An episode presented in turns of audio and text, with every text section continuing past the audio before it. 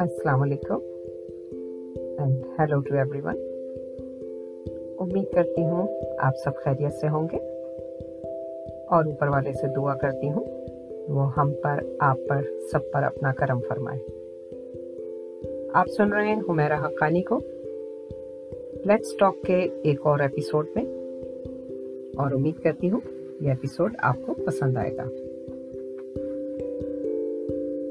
آج جس موضوع پر ہم بات کرنے جا رہے ہیں، اس میں ہم شامل رکھیں گے سب سے پہلے ہماری ایک پیاری بہن سمیہ اتھر جو خود جرنلسٹ ہیں اور میڈیا سے تعلق رکھتی ہیں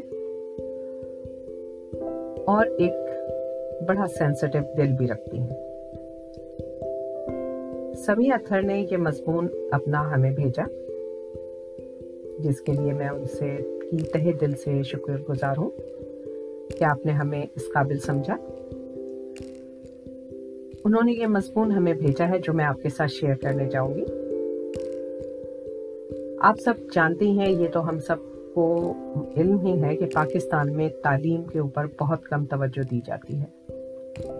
اور بدقسمتی سے یہ ہوتا ہے کہ بچے پرائمری اسکول کی ایج میں تو جاتے نظر آتے ہیں اسکول لیکن اس کے بعد ایک بہت بڑی پرسنٹیج بچوں کی اسکول سے نکل جاتی ہے۔ اسی مسئلے کو دیکھتے ہوئے سمیہ نے یہ مضمون تحریر کیا۔ سمیہ کے مضمون آپ مختلف اخبارات میں پڑھ سکتے ہیں، جو وقتاً فوقتاً وہ مسائل کے اوپر لکھتی ہیں اور اخبارات میں چھپواتی ہیں۔ تو یہ مضمون ہے جس میں انہوں نے وجہ بتائی ہے کہ کیا وجوہات ہیں، کس وجہ سے بچے اسکولوں سے بھاگتے ہیں۔ شراز ہاتھ میں اسکول بیگ لیے بڑے گراؤنڈ کے راستے میں تھا۔ اسے اپنے میتھ کے ٹیچر سر کریم کی مار اور بے عزتی یاد آ رہی تھی۔ اسے اپنے ہاتھوں پہ پڑے سر کریم کے ڈنڈے کی تکلیف بھی محسوس ہو رہی تھی۔ ارد گرد بیٹھے ہم جماعت بچوں کی نظریں بھی یاد آ رہی تھی کوئی اسے دیکھ کے ہنس رہا تھا تو کوئی سر جھکائے ہوئے تھا۔ کوئی اس پر رحم کھا رہا تھا۔ لیکن اس کی مدد کرنے والا، اسے سر کریم سے بچانے والا کوئی نہ تھا۔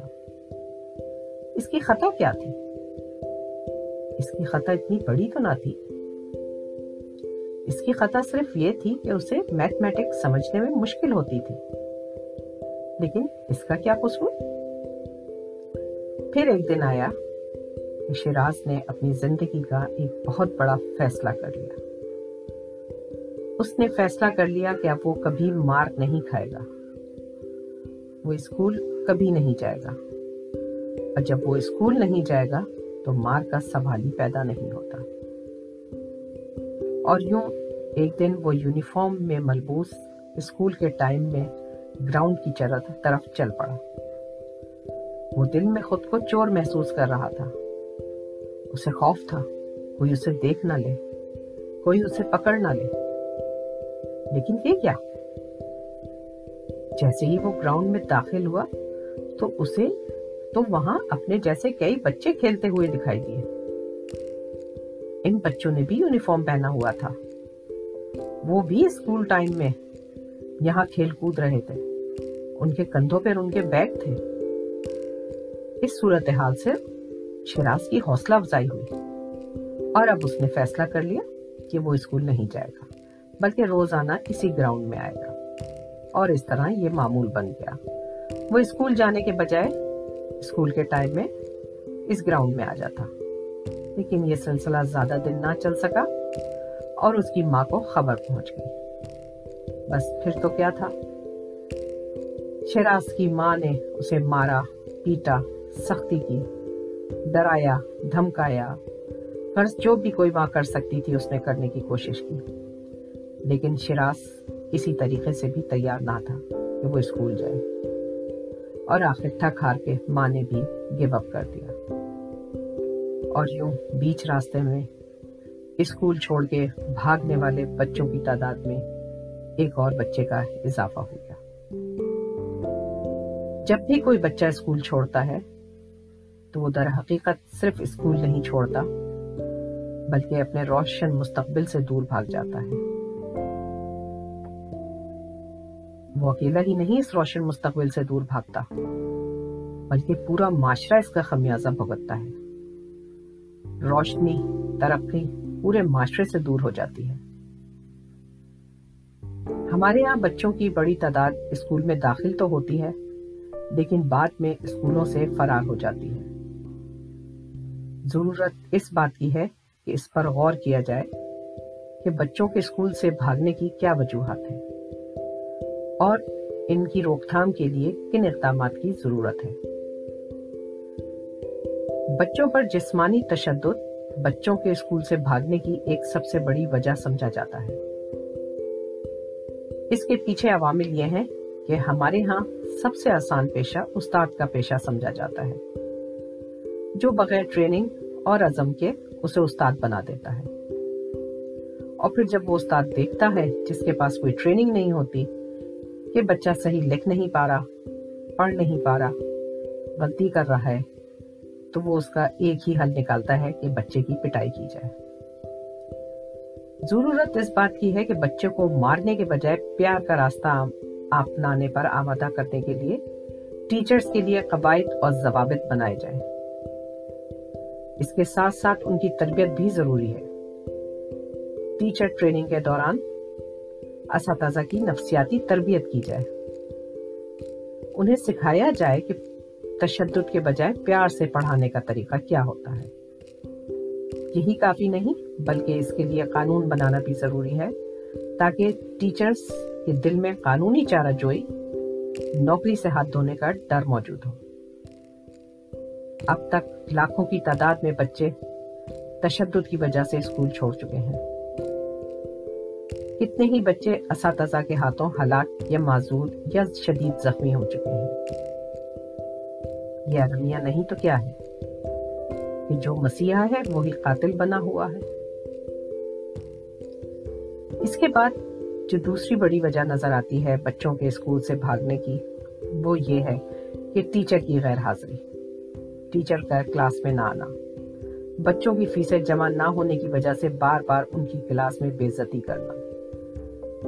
گھر کا ماحول، ٹی وی، فلمیں دیکھنے کا رواج، بچوں کی غلط صحبت، صحت کی خرابی یا غذا کی کمی کی وجہ سے تھکاوٹ وغیرہ بھی اسکول سے دور ہونے کی بڑی وجوہات ہے اور ہم کو ان تمام مسائل پر توجہ دینے کی شدید ضرورت ہے۔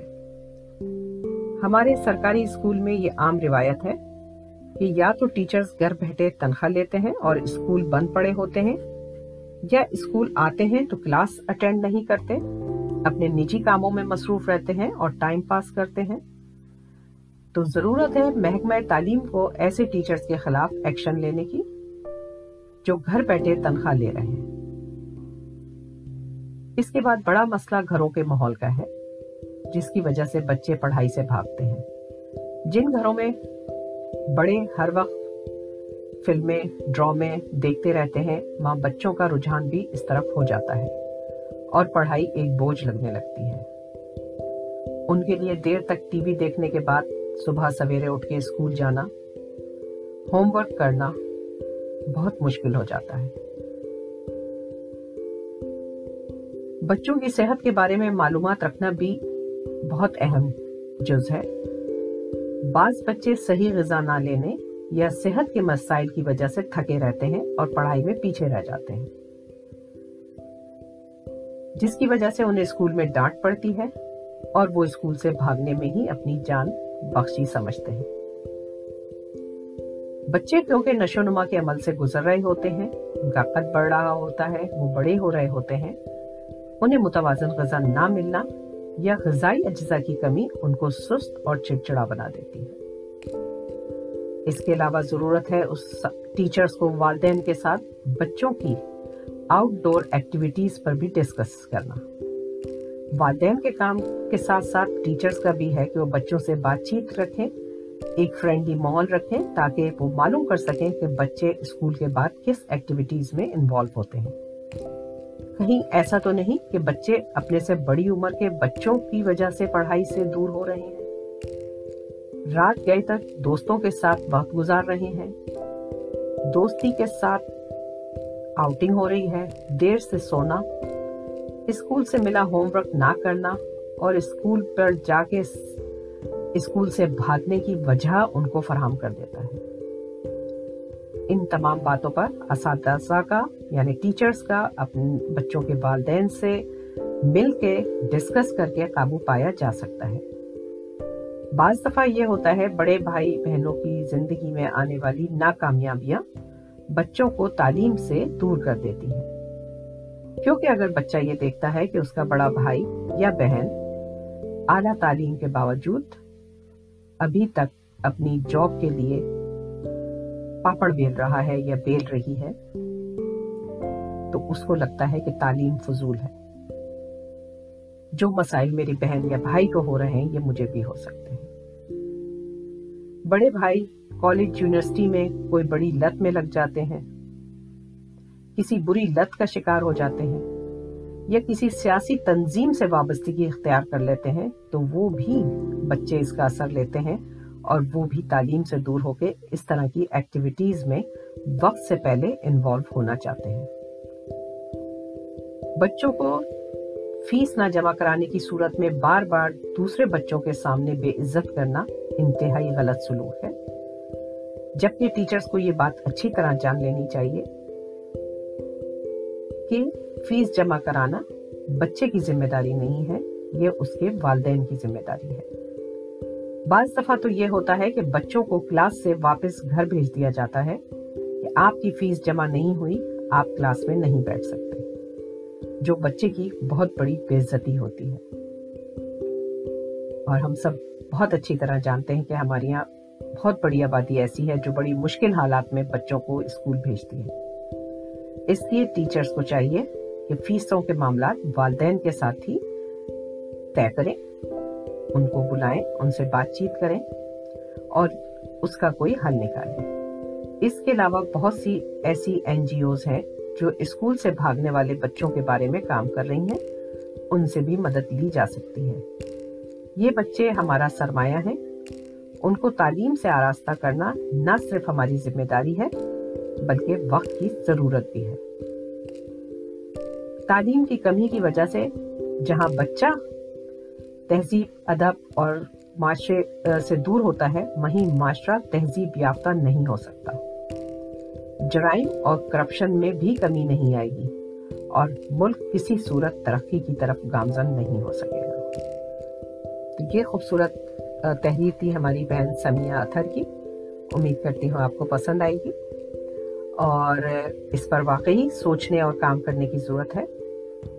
یہاں یو کے میں اسکولوں میں صبح فری بریک فاسٹ اور دوپہر میں ان بچوں کو فری لنچ دیا جاتا ہے جن کے والدین کی آمدنی کم ہے یا وہ کوئی بینیفٹ لیتے ہیں۔ میں سمجھتی ہوں پاکستان میں بھی اس پر کام ہونا چاہیے۔ ہمارے یہاں ماشاء اللہ مخیر حضرات موجود ہیں۔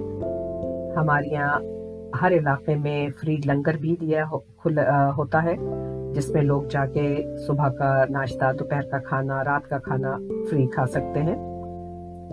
تو ہم کیوں نہیں کوشش کرتے کہ اس طرح مخیر حضرات کسی ایک اسکول یا دو اسکولوں کی ذمہ داری اٹھا لیں یا دو چار مخیر حضرات مل کے دو چار اسکولوں کی ذمہ داری اٹھا لیں، جہاں صبح بچوں کو مفت ناشتہ اور گھر جانے سے پہلے مفت کھانا دیا جائے۔ ناشتے میں ضروری نہیں ہے کہ ہم انڈے، پراٹھے اور بڑے چیزیں دیں۔ دودھ، فروٹ، سیریل ہلکی پھلکی چیزیں جس سے بچے کے اندر انرجی آ جائے اور وہ دھیان سے اپنے اسکول میں، کلاس میں پڑھ سکے اور اسی طرح اگر بچوں کو گھر جانے سے پہلے لنچ دے دیا جائے، تو بچے سڑک پہ جا کے غلط قسم کی چیزیں کھانا، غلط دوستوں کے ساتھ کھڑا ہونا کم کر دیں گے۔ تو امید کرتی ہوں آج کا یہ آپ کو پسند آیا ہوگا ایپیسوڈ آپ سے ریکویسٹ کرتی ہوں کہ اگر آپ مناسب سمجھیں تو اس کو شیئر کیجیے اپنے دوستوں میں، اپنی فیملی میں اور اور اگر آپ اس کے حوالے سے کوئی میسج دینا چاہتے ہیں ہمیں، تو آپ ہاں، جس اسپوٹیفائی یا اینکر کے ذریعے سے سن رہے ہیں وہاں میسج پہ جا کر آپ اپنا میسج تحریر کر سکتے ہیں۔ تو آج کے لیے اتنا ہی۔ پھر ملاقات ہوگی۔ فی امان اللہ